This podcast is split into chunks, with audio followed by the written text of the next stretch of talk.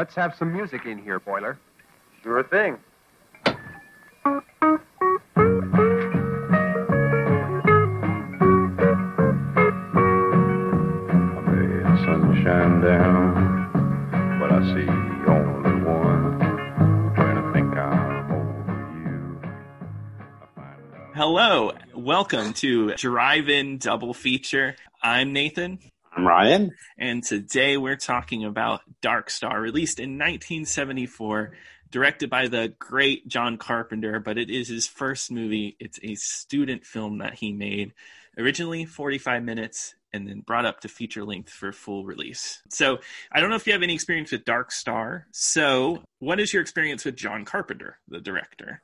I mean, I think Big Trouble in Little China is great. Halloween's probably my favorite horror movie of all time. I think he's made a lot of great movies in the past. I mean, I'm not like a super big John Carpenter fan, but like I said, from what I've seen, I've I've really liked his movies. Yeah, I'm a big John Carpenter guy. I really like his stuff. Halloween is, is one of my all-time favorites as well. I do have a funny story for my introduction to him. I remember back when I was really getting in the movies. You remember in like the year two thousand, they released like two Mars movies? It was like Red Planet. Yeah, and Ghost of Mars. Yeah, Ghost of Mars, which is not one of the ones that I wanted. And I told my parents, can I get Red Planet? And they came back with Ghost of Mars, which is a John Carpenter movie. And I watched this as a kid, and I was like, this sucks. So that was what? my introduction to, yeah, I hated it. Um, that was my introduction to John Carpenter. But, you know, now that I have grown older, I've discovered stuff like Big Trouble in Little China and Halloween. And he really is a great director. But yeah, Dark Star. I didn't really know what to expect going into this. I just knew it was a sci-fi movie, and it was only made for sixty thousand dollars, which is extremely, extremely low budget. I personally didn't love it, though. I, I will say that. How did, how how'd you feel about it? So I had zero idea. I didn't know what was going to be on screen or anything like that. But when I started the movie, you can immediately tell how low budget it is, mm-hmm. just by the camera quality, the sets. But I really liked this movie. That's awesome. Okay. No, I, I'm glad you liked it. Cause that, I was so, I was so surprised because I went in right away. Cause I, and when I saw this, I was immediately picturing in my head a lot of this philosophical, like B S type of stuff. Oh, like what is the wonders of space, and just talking about how vast and amazing it is, and just how, just really boring stuff. But I really was so entertained by this movie. I liked it a lot.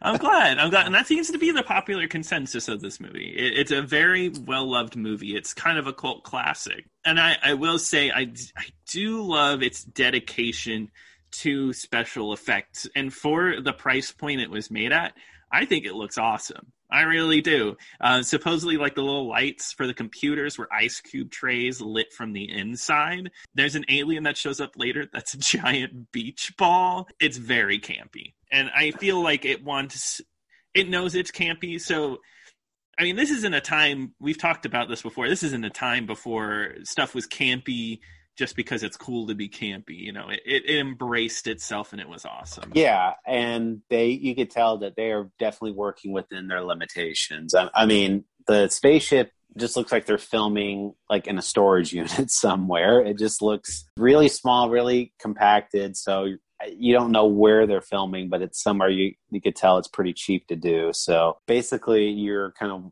like, I don't know. The atmosphere was great. To me, the way if I was going to describe this movie is two thousand one A Space Odyssey mixed with like Seinfeld maybe, or mixed with like some type of workplace type of comedy where it's just like these people have been out in space for twenty years together, and they're just at the point where they're so done with it. Like everybody's just pissed off, and like they hate each other, and they just, they're everything, every little thing they just, they get annoyed by. I guess to like put in comparison, I honestly would say it's two Kubrick movies. It's two thousand one and kind of Doctor Strangelove. I would yes. pair it together, especially in its finale. Is it's like Doctor Strangelove. It, it, it's kind of like a mix between philosophical ideas and comedy. I will say what I didn't like about this movie, just to kind of get it out, is I don't think I really liked its length. I don't, I think there's a lot of scenes that I didn't find interesting, or something interesting wasn't going on. Like a lot of the bedroom stuff, it, fe- it felt very padded out to me. It felt definitely like there was a lot of content that didn't need to be there. Which, did you notice when you watched this, during the bedroom scene specifically, that there was clearly naked women on the wall, but it was blurred out? Yeah, yeah. I guess in the original student film, it had it had unblurred, but I guess for theatrical, they really wanted a G rating, so they blurred it out. Yeah, that's the days. I mean, a P G rate. I think P, no, it's P G thirteen didn't exist yet, but yeah, they they blurred it out. There's also cursing, and they dubbed over cursing as well. One thing too, it, you can definitely tell it's from the seventies. Like almost every guy in this movie looked like Jim Henson. just right, like big, yeah. Just big hair and big bushy beards. Yeah, a lot of seventies ideas. There's a guy in the control tower, I did think this was funny, who was obsessed with surfing. And he's just like, you know, I'm, I'm hanging up here and I just really want my surfboard. I wish I could just wax my surfboard up here. I thought that was a funny little bit. That yeah. There's just this spaceman obsessed with surfing. I know. There's a lot of funny lines in there too, where, at, especially at the beginning of the movie, where like the government sends them like a message being like, "Oh, hey guys, yeah, uh, really sorry about your captain dying out there. Uh, oh, by the way, no, we're not going to give you any money for any radiation shielding. Sorry." And just so, I mean, that's just that's one plot point. It's just the ship is just totally falling apart and everything's just broken, and every time there a new problem arises, they're just like, uh, just wait till it breaks further, like until it messes up with something. Which is kind of like what this plot dives into, right? Is it, it? It is a lot like two thousand one, where almost the whole system goes against the crew. There, there's like a bomb. A talking bomb that they talk to, and the bomb is threatening explosion, and they pretty much have to talk the bomb out of the out of it blowing everybody up. That, that that's what brings kind of attention to the movie. I do it happens so late in the movie. Once again, just what I don't really like about this movie is just this climax. The plot really gets heavy in the very, very end. It takes a long time for it to happen. But that's yeah, that's what I kind of like, though. That's it's yeah. kind of like that doldrum of like, you kind of feel like you've been on this spaceship, and you can kind of like see like the B S that they're kind of experiencing, and you're just you can tell like they're just everybody's just over it. They're bored to death, or they're dealing with stuff like because even the alien that's on that ship, they even said like, at the beginning, like one guy thought it was cute and wanted to have like a little mascot, yeah. and now and now he's just like, I hate this alien so much, so mm-hmm. so much so that he shoots the alien at the end. That cute little beach ball alien, right? I don't. I, how can you shoot that guy? So when you were watching it, I so I didn't look up any trivia for this movie beforehand. So okay. we'll talk about the, we'll talk about the alien. But when you're watching, I'm like, like it feels like Alien, and and then I looked it up. The guy that's getting chased by the alien is the screenwriter for the movie Alien. Pinhead um, is, is played by uh, David O'Bannon. Uh, Pinback. Pinback. Pinback. I said Pinhead. Um, not uh, Hellraiser. Yeah, not Hellraiser. Pinback. Yeah, he, he would go on to write Alien. This is, and he worked with John Carpenter on his first film. Both creators that would go on to do great things after this movie. He's really, he's probably my favorite character in the movie, Pinback. It's revealed that he wasn't supposed to be on this trip, and he was just a guy working in the fuel, like the jet fuel department or whatever. And he puts on like a spacesuit, and they immediately think that this guy is like, okay, you need to go on this shuttle launch. And then he's like, no, no, I'm not supposed to be here. And he, they play his video diary later in the movie, and it's revealed like, Uh, yeah, I want to get off the spaceship. And then eventually he just, he's been on the ship for so long, he forgets like his whole identity of, of what he was before. And he's just, he's like, he's pinned back. And it's funny too, because all the crew members too, they're all starting to lose their identity. Because one guy goes like, hey, uh, what's Talby's first name? He's like, I don't know. He's like, wait a minute. What's my first name? Yeah, I love that bit. Yeah, it, it, it, I mean, it's interesting, right? Because it's the idea that they've been on this trip so long, but they've only aged ahead four years.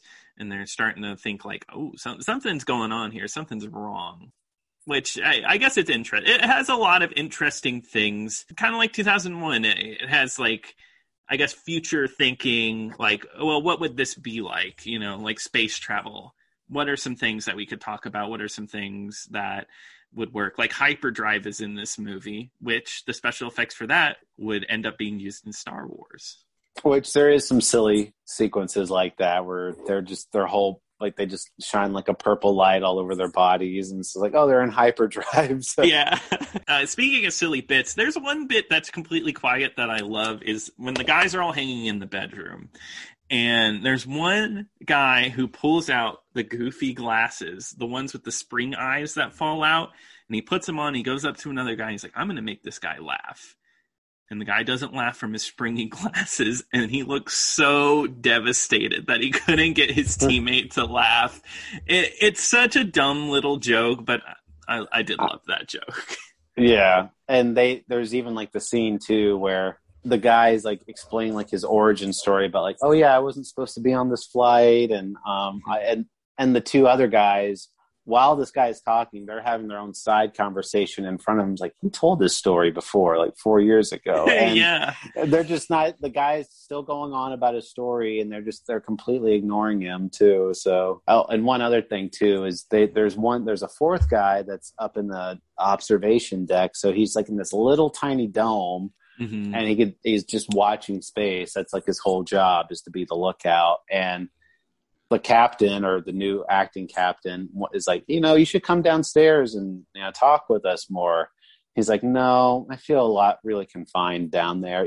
He's like in this really tiny bubble. There's a really cool elevator scene. Um, the one where he's dangling from an elevator and it keeps like moving up and down. It's obviously shot on its side, but it's cool. You know, it, it's a fun little special effect.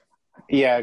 Because there's one scene where he's dangling, and he's he's supposed to be like dangling from it, but he kind of like rotates his back a little bit, and you can kind of see that he's lying on this board that's attached to it.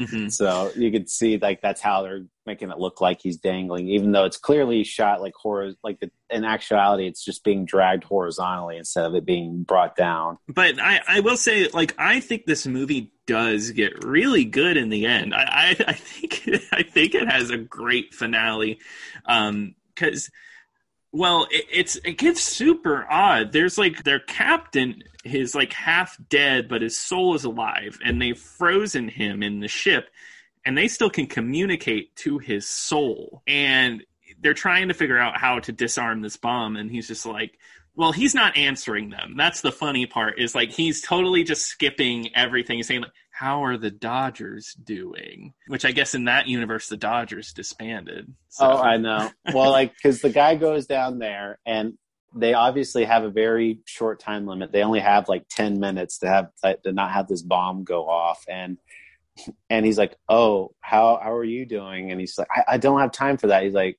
Uh, oh, you, you never come down here just to talk. You always want something. he's just, he's just, he's annoyed at him because he came down like begging him for help. And, and he's like, okay, well, how do we disarm the bomb? And he's like, Hmm, give me a minute. Let me think about it. As there's a timer for like nine minutes counting down. Um, but then eventually he comes to the conclusion, like, hey, just talk to it. Just talk to the bomb. So they go outside, and he has a conversation with him. But it's kind of like the the classic computer, like, you got to give it philosophical ideas so it breaks itself. Mocking two thousand one, where yeah, th- where like the astronauts are trying to reason with Hal on two thousand one. Mm-hmm. So they're like they're having this phil- philosophical discussion with this bomb about, well, do you actually exist? Well, how do you know what the orders you've been giving are actually real? Like, how do you know it's false data? How do you know it's correct data? Then they have to basically convince this bomb that it doesn't really exist, or like reality doesn't exist, so don't explode. But eventually the bomb does explode, and it kills two of the crew members, and the other two crew members are just kind of aimlessly like floating out in space. Yeah. And th- this is a movie where like the ending moment is, I, I don't know if you looked up any posters or anything. It's all over the posters, and it's in the trailers and everything of, um, of our main character surfing in space as the co- a country song plays. Which John Carpenter did that song too. He didn't yeah. sing it, but he did he did write the music for it, I believe. So yeah, he did. Yeah, um, John Carpenter started pretty early on just making music for his movies.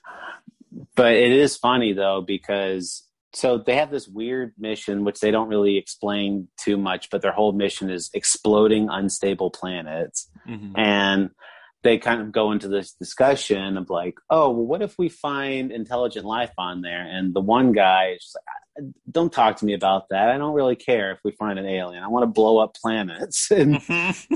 and then at the end of the movie, he's the last survivor because the one of the other guys gets sucked out into like this collection of stars. He gets taken away, which they don't really explain that e- yeah. either, which is kind of like what happens to the main character in two thousand one. Yes. But but he uh, at the end of the at the end of the movie, he's surfing down. He's like, okay, well, I guess I got to go to this planet. So he's surfing down. So he's becoming the intelligent life or the alien on this planet. So mm-hmm. he it kind of comes full circle that way.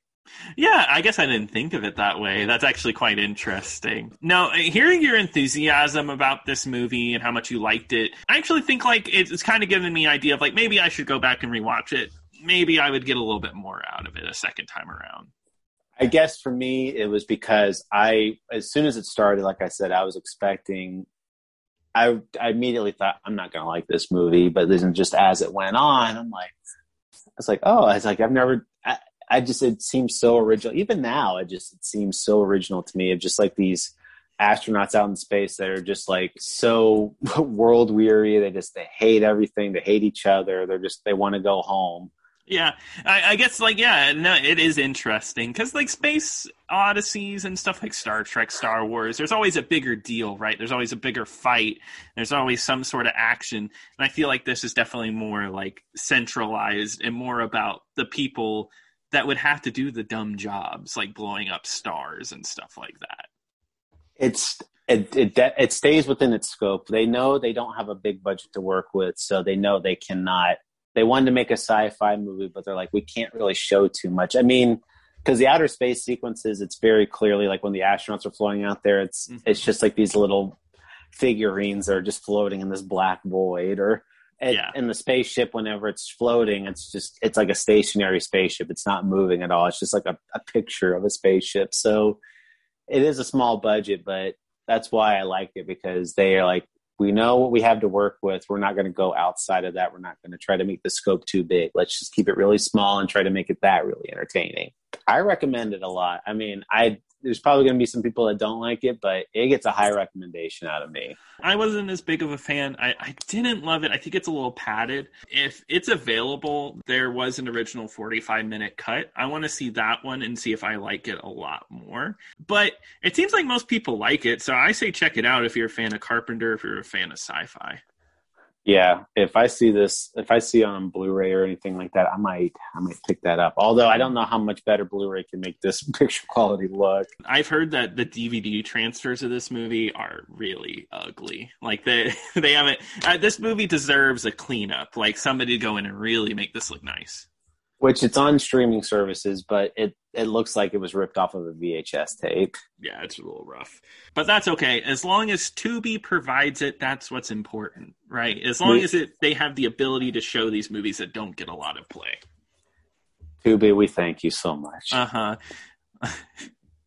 But yeah, what what are we covering uh, next time around? We will be doing my favorite, one of my favorite movies of all time. And that is Police Story, directed by Jackie Chan from nineteen eighty-five.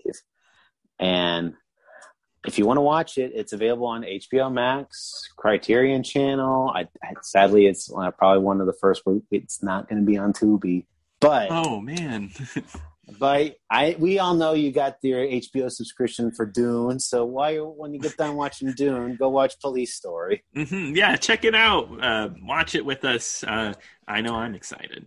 All right, and you know what? We we really love fan engagement. We're trying to hear any suggestions you guys may have. Is there a movie you want us to talk about, or is there anything that you want to tell us? You like the podcast? You don't like the podcast? Please let us know at Drive-In Double Feature Podcast at gmail dot com. We'd love to hear your thoughts and just let you know, just let us know you're out there watching. We want to hear your thoughts. We want to, we want to let, we want to hear what your beautiful people are thinking. Yeah, please send us stuff. We'd love to hear it. Yes. And uh, we'll look forward to you next time. Yeah. See you next time. Bye. fireflies, the galaxies, my heart longs to be there. Benson, Arizona, the same stars in the sky, but they seem so much kinder when we watch them, you and I.